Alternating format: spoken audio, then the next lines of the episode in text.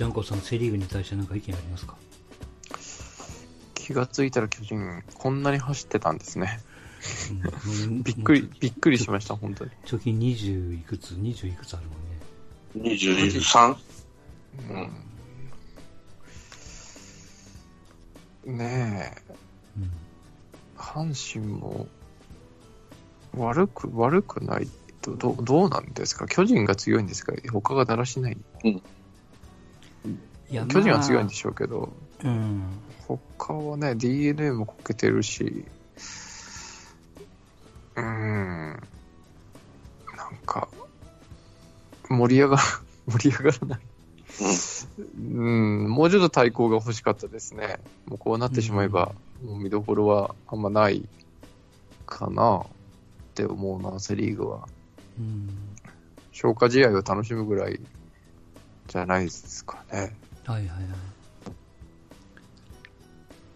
まあ、どの時点で消化ゲームという理解をしながら試合をするかですわな、チーム的には。うんそうですね。矢野監督ってどんな評価なんですか、なんか不思議に、ね、前あの前半めちゃくちゃ叩いちゃいましたけど、うん。結果としてなんかいやいや。2位になってるけど、まあまあまあ、み見かけは2位、まあまあ2位で、とりあえず、うん。えーまあ形にはもちろんなってるんでしょうけど、うん。なんていうんかな、それちょっとこう贅沢言うと、監督で勝ったゲームがどんだけあるんかみたいな、別にこう20も30もっていうつもりは全くないですけども、うんまあ、せいぜい見てこう起用した選手が当たりますみたいなね、なんかそれをパラパラっと見るぐらい、まあ、それよりも、なんかこう、まあ、特にこう巨人戦ばっかり見るからかも分かりませんけど、こう迷ってる姿が非常に多いというか、うん。で本来ならば、やっぱ一軍の監督さんのキャリアが浅いんで、その辺のフォローをするために、ヘッドコーチなりうんがサポートするんでしょうけど、なんかね、あのん何にもしてないようにこう見えちゃうんですよね、阪神のスタッフが。い矢野矢野以外というか、まあ、打撃コーチはともかくね、うん。ヘッドコーチかな、やっぱこう、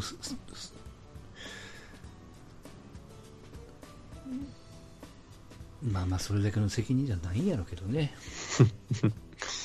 いやね、たまたま、たまたま巨人阪神をと思って見てたら、うんすぐにあのノーアウト一塁二塁でダブルスチールかまして三塁アウトっていうやつをはいはいはいはい。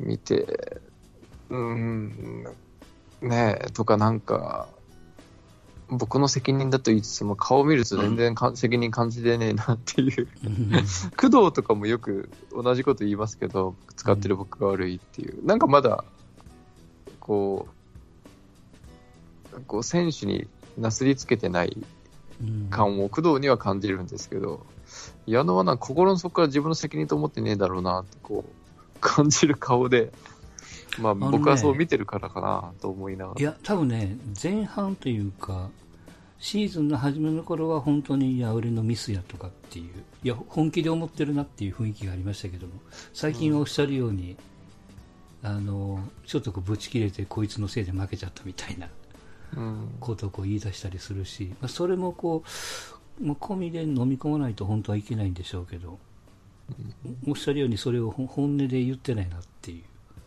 うのが、やっぱり僕らに見え見えてしまうからね。あんな顔で自分の責任って言うんだったら、選手叩いた方がまだ、うんこう、腐れ、くなんか毒されないような気はしますけどね。まあどんな関係性なのかよくわかんないから、選手と。なんともあれだけどな。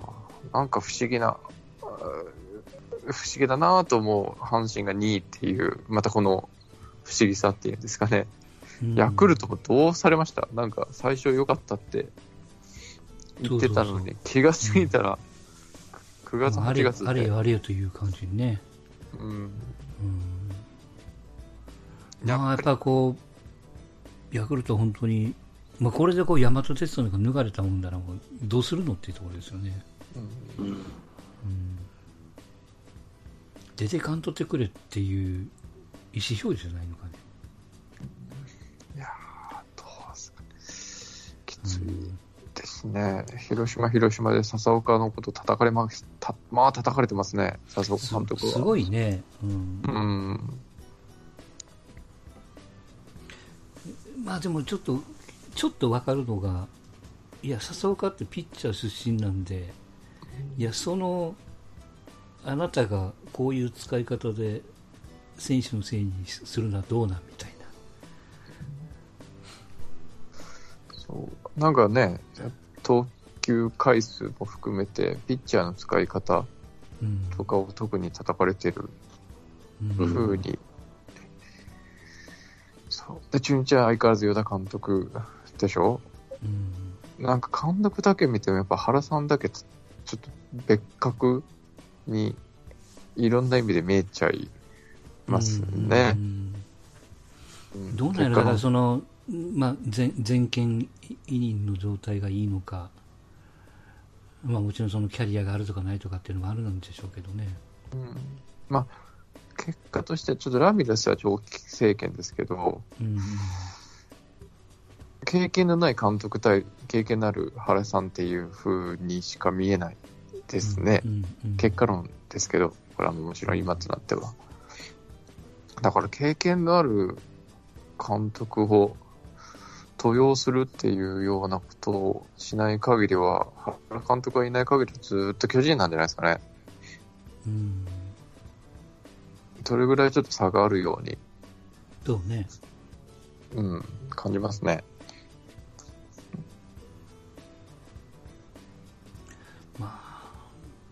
そう、だからこその、まあ、これからあるであろう、うん、ドラフトなり、トレードなり、FA なり、そのほ補強的に、特にセ・リーグはどこまで本気でできるのっていううん。ところがやはり見たい部分ってありますよ。生え抜き、うん生え抜きって言ってて大丈夫かっていう。うん。そこを巨人でやられてますからね、そのトレードというか編成の、えーなんていうんですかな、即時性っていうんですかね、欲しい時に欲しい選手を取るっていう、出血してでもっていうのをもう巨人にやられてるから、ねえ、他の球団なんかいいとこあるのかなって思うぐらい、意外となんかあれなんですよね、阪神のエゴシって、まあ、あの他の球団のファンからしっていう話ですけど、ファン目線で言うと、そう、エゴシが欲しいっていう他球団のファンが多いんですよね。うちなら化けるかもわからんと。うん。で、そのエゴシを出す勇気があるかどうかですよね、阪神的には。まあ、それがエゴシなのか、あの、ちょっと申し訳ないけど、高山なのか、長谷なのか、うん。うんその辺を出して、まあた例えばちょっとパッと思いつきたいですけど、ロッテの岡秀樹と交換するとかね。うんあ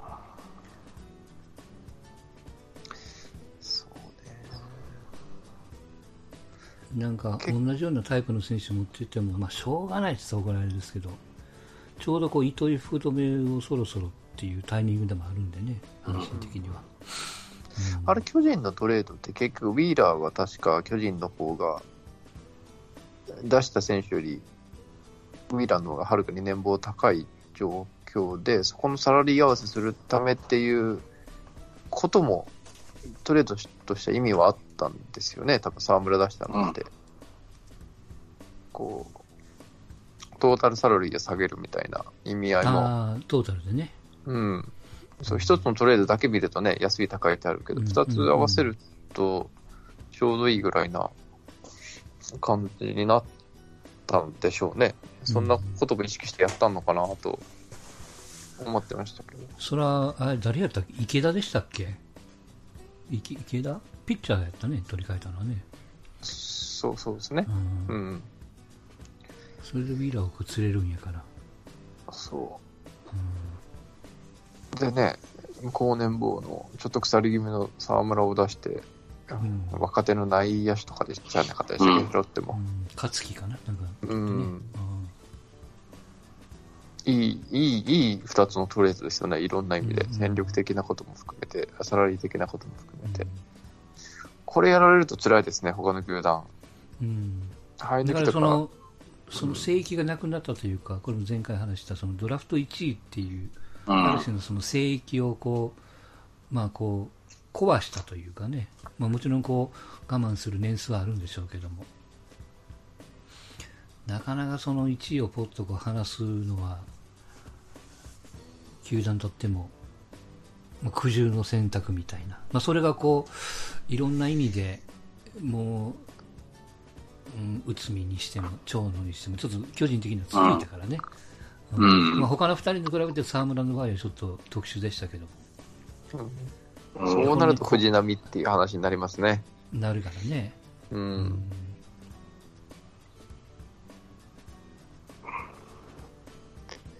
まあこれで今ならあのマルテがようやく2軍戦を始めてるみたいなんで。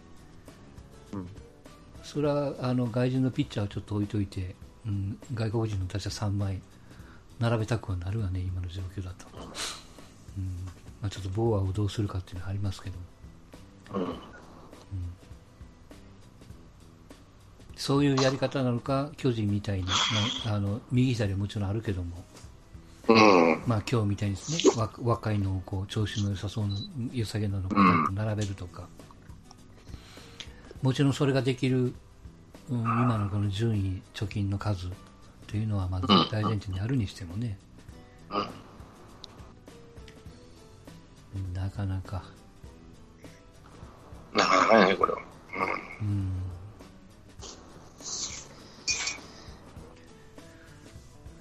まあだからやっぱいかにこう補強が難しいのかなのかな、ドラフトの。うん。難しい DNA ねなんかこう毎年毎年左のいいピッチャーが入ってきて、入ってくるからね。ね、10勝ぐらいしたのに2年目、3年目いなくなるっていうね。そう、そう。うん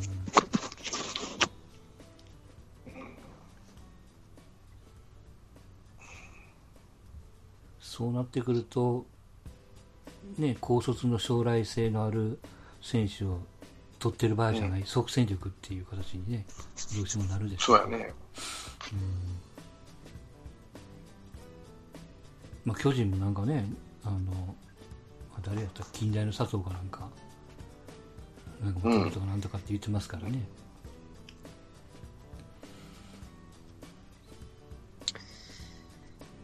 いやいやいや。まあ、やっぱり、今、今の段階だと、あっぱれ巨人ですね。あっぱれ巨人あっぱれ原さんですかね。まああれか、一気に差を詰めようとしたら、もう早めに DH を始めちゃうと、風向きがちょっとだけ変わるかもわかんないし、うーん、一緒か、巨人もやるから一緒なのか。うん。そうですね。まあ、編成の頭を少し柔らかくしない限りは、巨人には勝てんでしょうね。うんうん。うん。本当取り、なんかもう、取り取り入れてますよね。なんか、いろいろ、いいことは取り入れようっていう風空気をなんかすごい巨人からは感じますね。その、まあ動画とか、なんでもうん。ちっちゃいところからも含めてですけど。うん。で今まで巨人がそれをやらなかったから隙があったのにそれをこう、うん。ね、埋められてくるからそうなってくると本当おっしゃるように差が開く一方というかね、うん。それをやってこなかったからやってこなかった巨人だからなんとかなったのにみたいうん。な、うんそうなんですよね。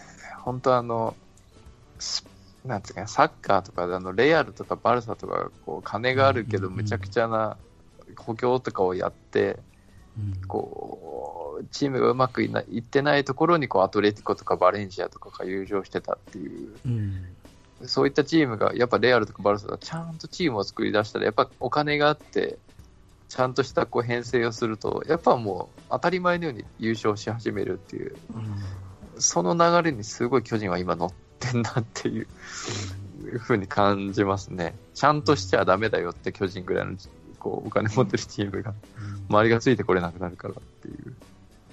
なそうなってくるとその特に同一リーグの他のチームはこうついていかないといけないから各球団なりのこうリミッターを外していかないといけないわけじゃないですか。いろんなこう制約というか習わしというか。そうですね。うん。あとはまあその文化を取り入れるじゃないですけど、まあやっぱロッ今のね、ソフトバンクと争ってるロッテですよね。そうやなうん。ん、バンクの OB っていうかコーチとかっていうのを、まあ鳥越とか的場とか、そういったのをこう採用して、まあね、2002 2、3年スパンでこうチームを作ってって、そういうことをやると、まあまあうまくいきすぎてるってもちろんあるんでしょうけど、うん。うん。そういうこと、ね、そういう、とこな、ヤクルトとかそういうのうまかったイメージがあったんですけどね。うんうん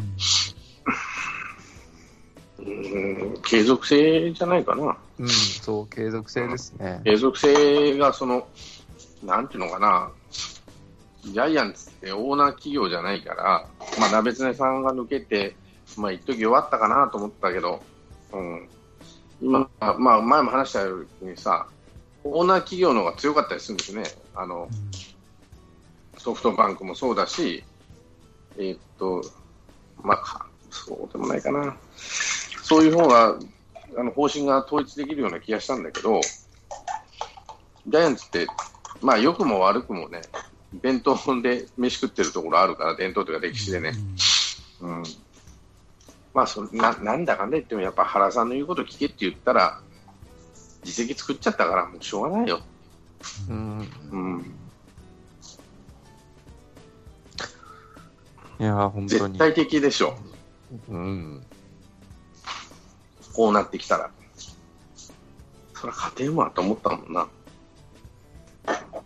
一応もう巨人の歴代の監督の中では勝ち星数が一番だよね、一番で、うんえー、まあ、年数も一番になるのかな、もう、トータル年数も。うん、であのトータルで言うとあれか。誰？鶴岡さんか。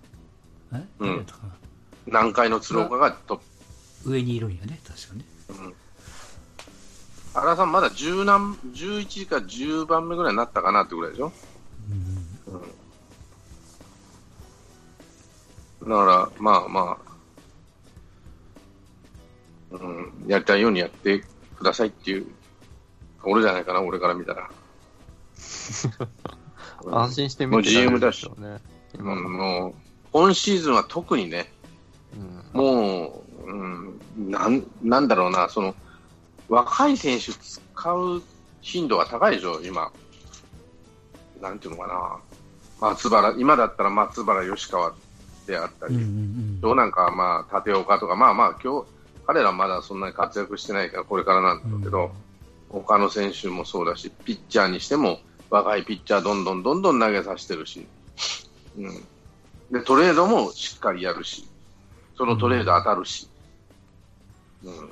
まあ、あとはあのびっくりしたけどちょっとアバウトな数字だけども巨人がエラー20個に対して阪神が60個ぐらいやってるんよねそう。うんまあ、確かにそ甲子園対ドームっていう差はあるにせよちょっと多すぎやろと、えっとね、バッテリーエラーでいやね、ジャイアンツは10なんですよ。阪神がさ20以上じゃなかったかな。うん。うんで、バッテリーエラーのパスボールがゼロなん、ジャイアンツ。うん。まあ、梅野がうまいから1か2で済んでるんだけど、うん。やっぱりエラー数をこん、いや、その12球団1と12球団最下位だから、うん。これはちょっとしんどいよと、その、だったら、ね、そのホームゲーム、ホームチ、なんていうか、グラウンドがどうのこうのってのはあるけども、うん阪神の一番の欠点は守備ですよ。うん打つもんも、走るもんもあるんだ、あるのに、だって大山なんか18本持ってるし、ハンズは得点圏打率ナンバーワンだし、とにかく肝心なところでミスしてくれると。まあ、このジャイアンツから見たらね。うんでまあ、その部分はやっぱ積み上げていかないといけない要するに練習するしかない部分があるじゃないですか、まあ、精神的なもんで。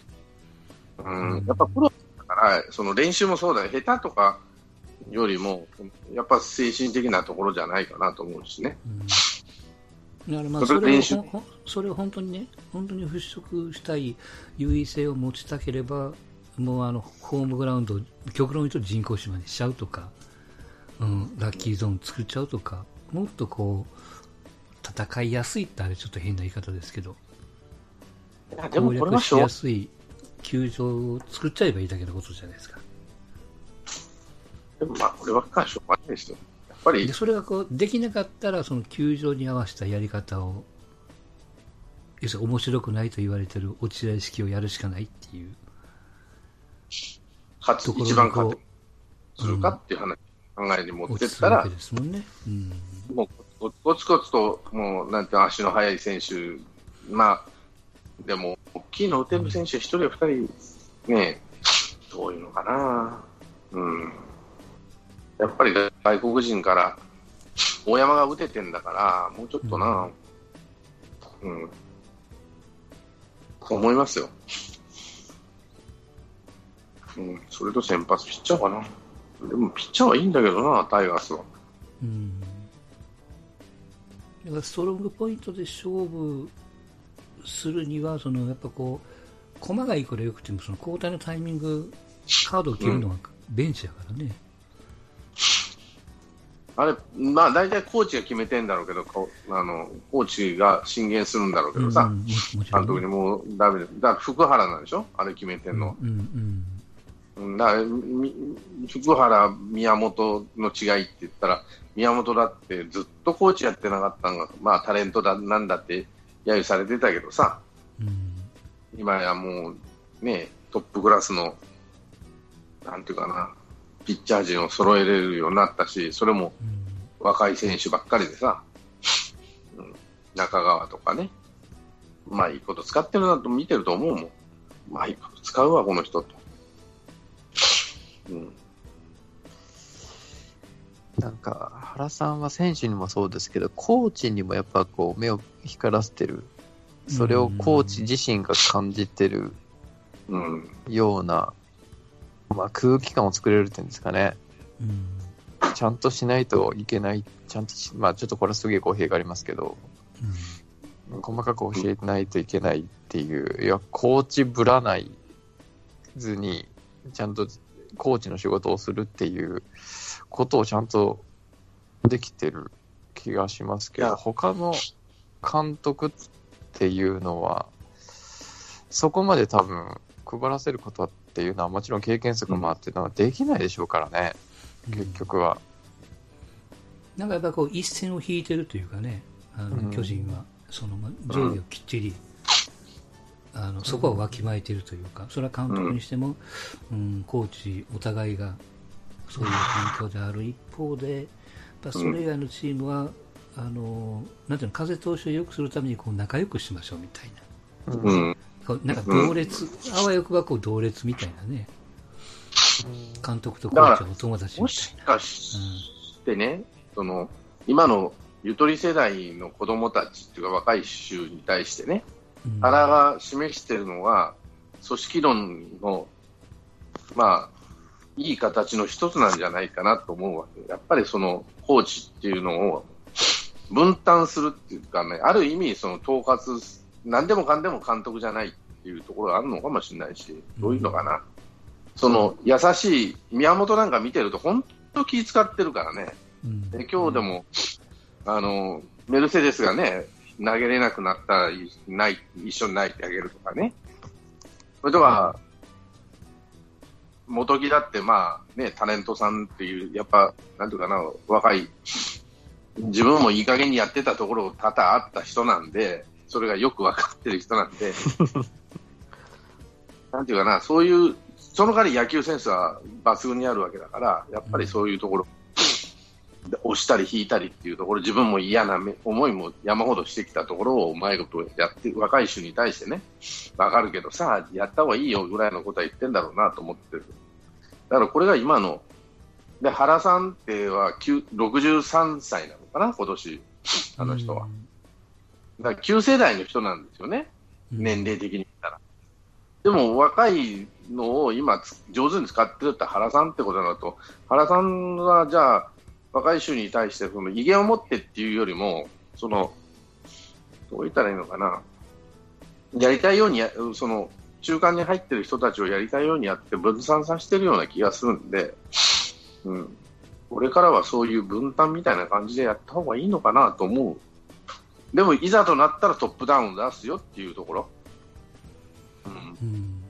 その迫力というかさ、なんていうのかな、説得力というかね、トップダウンを出した時の、普段はそうでもないかもしれんけど、いざとなったら。で、打つ方では今、石井さんですよ、や見てると。作戦とか全部う。ん。バッティングは石井さんがこう、球筋とか全部教えて、うん。えー若い衆をバッターボックスに立たしてるから見てるとね。うん。そこがやっぱり、石井さんって実績あるじゃない。他のチームでも。うん。カープでも、ベイでも、ベイじゃないわ、あベイだったヤクルト、ね。ヤクルト。うん。うん。やっぱりこういう、そういうコーチを連れてこれって、その、原さんが、戸ざま中の戸ざまである石井でも、ちゃんと仕事させられるだけの土壌を作ってあげれると。うん。周りは確かに元ジャイアンツばっかりだけど、石井みたい、石井さんみたいなその実績ある人がちゃんと仕事できるような土壌を作れるのが、本当のマネージメント、マネ優秀なマネージャーだだと思うし、うん。だって宮本なんて誰が成功すると思った？去年、一昨年なんて、思うぐらいだもんね。意外と、なんていうの、その野球以外の、もちろんこうタレントなんかは、あの業界厳しいわけじゃないですか。うん。やっぱそ、うんそこはあるらしいですね。なんかそういうところが、こう、いい経験値になってるんじゃないかなっていう、その人うん、のと、もう一つは、宮本見って方、コーチ。うんコーチングっていうよりマネージメントなんですよ、見てると。誰が調子が良くて、誰が、誰を投げさせて、例えば、えーっと、3日連続では投げささないんだって。うんうんあの13連戦でも。2日でもう切っちゃうと。どんだけピンチになっても交代。で、そうすると、ピッチャーも、今日投げたら、もうとにかく今日お思い切っていったら明日もないからっていうことは思えるんで、やっぱそこら辺の信頼度が違うってなると、じゃあ宮本ってコーチをしてるかって言ったらマネージメントだよな。コーチは誰がやってるかブルペンの方なんだって。ブルペンの選手はね。で、一番影響力がでかいのは村田義則だそうです。うんキャッチャーの。うん、ブルペンで一番今、このバッターをこうと取ろうと。で、この場面ではあ誰が行くとか、ちゃんと、えー宮本とのあれが、そう意思疎通ができてるらしいんで、だまじゃあもう宮本さんコーチっていうのはマネージメントやなと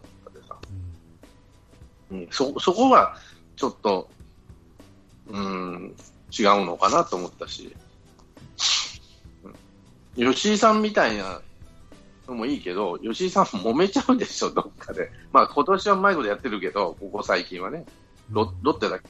うん。うん。そこのところは宮本を信用してる原っていうところはよく見えるなと思だからね、ここでも言いましたやっぱこう、成功体験者を引っ張り込むというか、う。うんそうです。ベンチにね。うんうんそれを、うん、それに、その、障害になってるのが伝統であり、OB じゃないとダメよみたいな、いらない慣習みたいな。まあ、そこからこう壊していかんといかんみたいなね。うんいろいろあるんでしょうけどね、落合監督ほどの監督が、ね、フリーで何年もいるし、まあ、パ・リーグだと秋山うんもいますし、もう手を出してもいいと思うけどな。ううんん、木山はセ・リーグに行こうかな。そういうこと、タイガースとかね。まあ、コネがないから引っ張れないんだよね。まあまあ、そういうのあるんでしょうけどね、まあでも本気で誘おうと思ったら別にもう電話一本入れて話聞か、うん聞いてくれって言えばいいだけの話ですからね、うんそんなに難しいことでもないような気もしますけどね。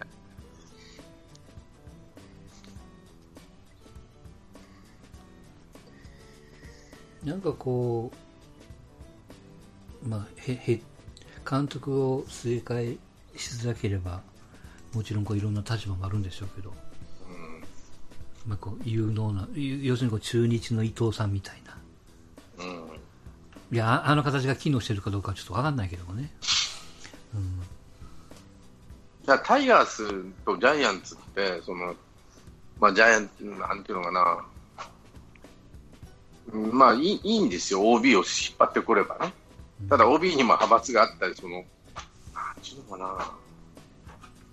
うん。あの、吉信の時なんかはダメな伝統がもろ出たから、あのチーム、うんジャイアンツの時はね。斎藤、だからもうブルペンがガチャガチャだって言ってたからね、田田原が。いつ投げていいか分かんないっていうような。急に投げろって言われたりね。やっぱそれは不安だって言ってたのが、今リリーフがいいっていうのはやっぱ順番が決められてて、ここで行くかもしれんから投げとけっていうのはちゃんとブルペンとベンチの位置の疎通がしっかりしてるんだろうな。うん。逆に言うと、そのなんかま、当たり前に聞こえるじゃないですか、今の状況って。僕らがイメージしてるプロ野球界では。意外にそうじゃないチームっていっぱいあるんでしょうね、うんきっと。そのから吉野巨人のようなチーム、うんの方が逆に多いかもわかんない。多いかもしれないですね野球って思った通りにいかないじゃない。うん相手があるわけだから。相手も必死なんだし。そこにどう対応するかだよね。例えば急にフォアボール出し出したとかね、ピッチャーが。うんじゃあ交代、この試合はこの回が勝負なんだから、みんなどんどん行くぞってなった時に、例えば、普通だったらこの人はいあのそのイニング全部投げ切るんだろうと思われてたのが、急に交代って言われたからさ、フォアボール2つ出しただけで、はい、交代ってなるじゃない。うん例えば打たれもしてないんだけど、なって交代ってなった時にも次の、例えば今日の応援みたいにちゃんと抑えるとかね、うん例えばデラロサが出てきてホームラン打たれて1点差まで来たと。で、俺デラロサでそのまま逃げ切るのかなと思ったらすっきりしたから。はい、中川って、中川2人パパーンと抑えて、誰だったかな、解説の山本昌が、大丈夫かなって言ったの中川出てきて、準備してないと思いますよ。うんまあね、抑えが出てるから、ね。守護神が出てうんうんうんもう終わりだと思ってますよ、中川。中川ちゃんと抑えたわけ。まあまあ、多分準備してたんだと思うんやけど、うんうん。まあ中川、なんか、あんまり投げなくても、肩ができるっていうんだけど、やっぱそこら辺のところはすぐ分かってくれるっていうかさ、うん。もしダメをするっていうのは言ってやるのかなと思ったしね。うん。そこのところじゃないかなと。準備をさせるっていうことは、だまあちょっと期待するのは、ロッテの今岡が阪神に戻ってくる、うーん鳥谷さんが阪神に戻ってスタッフになるみたいなね、ちょっとこうロッテのいいところをこう持って帰るみたいなね、うん。巨人で言うと、あの今更あるんですけど内海、長野がいずれは戻るわけじゃないですか、多分戻るでしょ、この二人は。西武、広島の、ね、うん。中身を見てる2人が帰るわけですから。うん。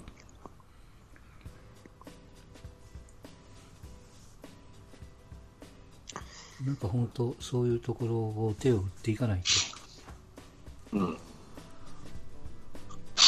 まあ、あのファンはもうとりあえずね、2番梅野でバントばっかりさせて、うんぬんっていう、やっぱ怒ってる人らは、僕らから言わしたら、えその次元かって思っちゃうんですけど、あと、ストーンちゃんがさっきちらっと言ってた、そのフォアボールを出してすぐ帰ろっていうのは、今のこのタイミング、優勝を狙う時期だから、そう言ってるだけで、普段ならエースの高橋なら、春人なら、それはもう彼にも預けて、まあ彼が打たれたらもうしょうがないっていううん。飲み込みができるピッチャーですけども、こ今シーズンの今の状況は、もう負けると終わりやから、エースもクソも関係ないから帰ろって言ってるだけのことであってね。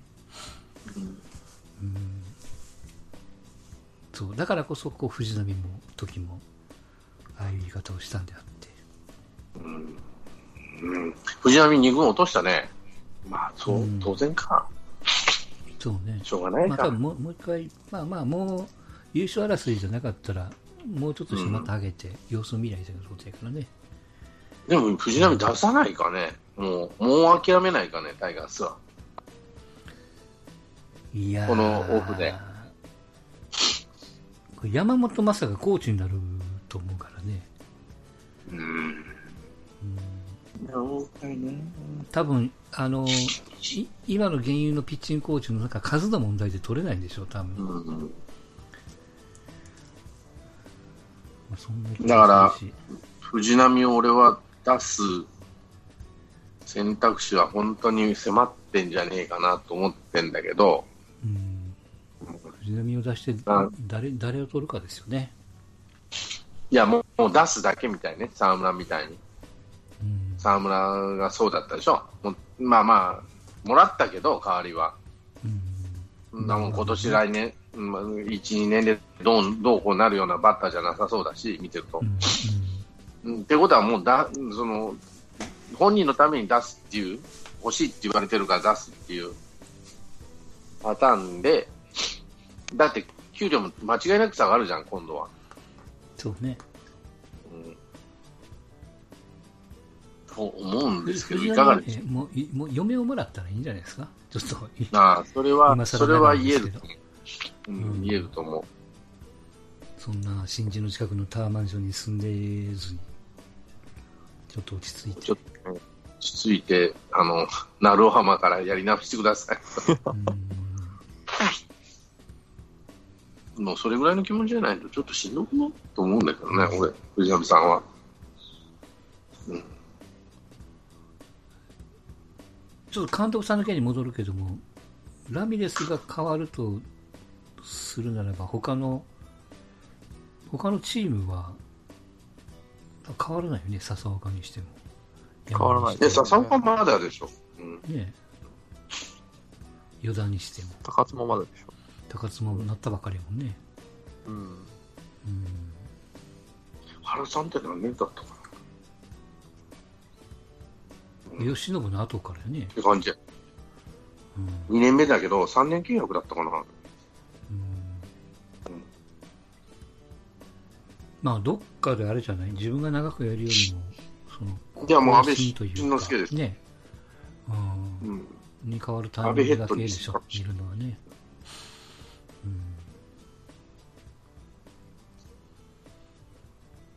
で、村田修一が二軍監督代行なんやね。うん。で、今日横浜戦で三浦大輔と村田の二軍監督同士がぶつかってるっていう。うん。そうか、三浦大輔が上がってくるかもわからへんね。ないですなとはね。うん。そうなってくると、秋山、落合、うんその辺のスペシャルカードを引くセ・リーグのチームはなかなか、ないですね。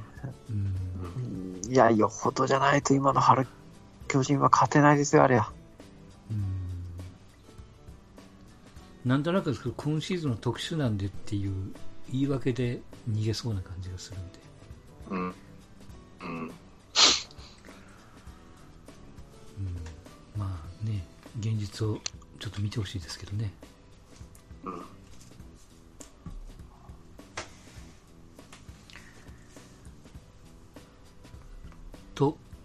いうような、いきなりセ・リーグはもうシーズン終わっちゃいましたが、はい。うん。あとは日本シリーズにいかにして、まあ、朝原さん考えてるのかな。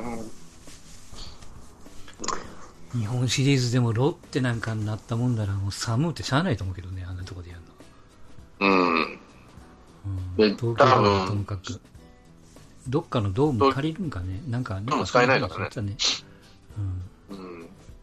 うんうん。どうも借りるとしたらさ、どこ借りるんだろう。名古屋ドーム借りるのかな。うん札幌なん札幌なんか行ってらんないだろうしさ、うんなでもさ、この前、どこの試合だった？日ハムとライオンズの試合見てて、うん本当に札幌ドームってひどいんだね、下が。みんなつっかいんだよ。滑らないの。あ、引っかかるってこでと怪我ばっかり、そう、足くじくってあれ。うんほんで膝壊すわ。で、ペラッペラなんだってね。ううんうもう薄くて、でもうもう何年もあんな剥がしたりつけたりして、ペラッペラになってるから、もうダメらしい。で、あの、フェンス際に、誰だったかなライオンズの鈴木がライトフライで、フェンス際のファールボールを取りに行って、うんスライディングキャッチしようとした。うん。フェンスに向かってね、で、フェンスを蹴っ飛ばす、あの、足ドンと当たるような形で、引っかかっちゃって、こ足くじ、ライオンズ、あの、鈴木が。うんわ、ひどいな、この球場と思って。でも、そらら来出てきたくな年もやらないといけないよね。まだね。だからやらない、しゃあないが早いとこ欲しいだろうなと思って、新しい球場。っうん。てぐらいひどいしょうがないね。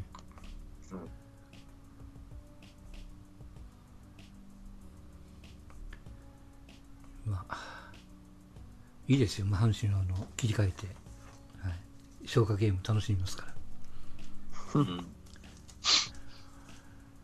あとあれか、来週ぐらいから、今週末から、あの、観客数増えるんですよね、なんだかんだで。はいだうん。1万人ぐらい。っていうことですから。まあまあ、それはそれでまたね、選手の後押しになるんでしょうから。やっぱなかなか今シーズンはちょっと見見に行けないんでね、難しいですけど。はい、そんなところで。はい。はい、また来週でございます。お疲れ様でした。ありがとうございました。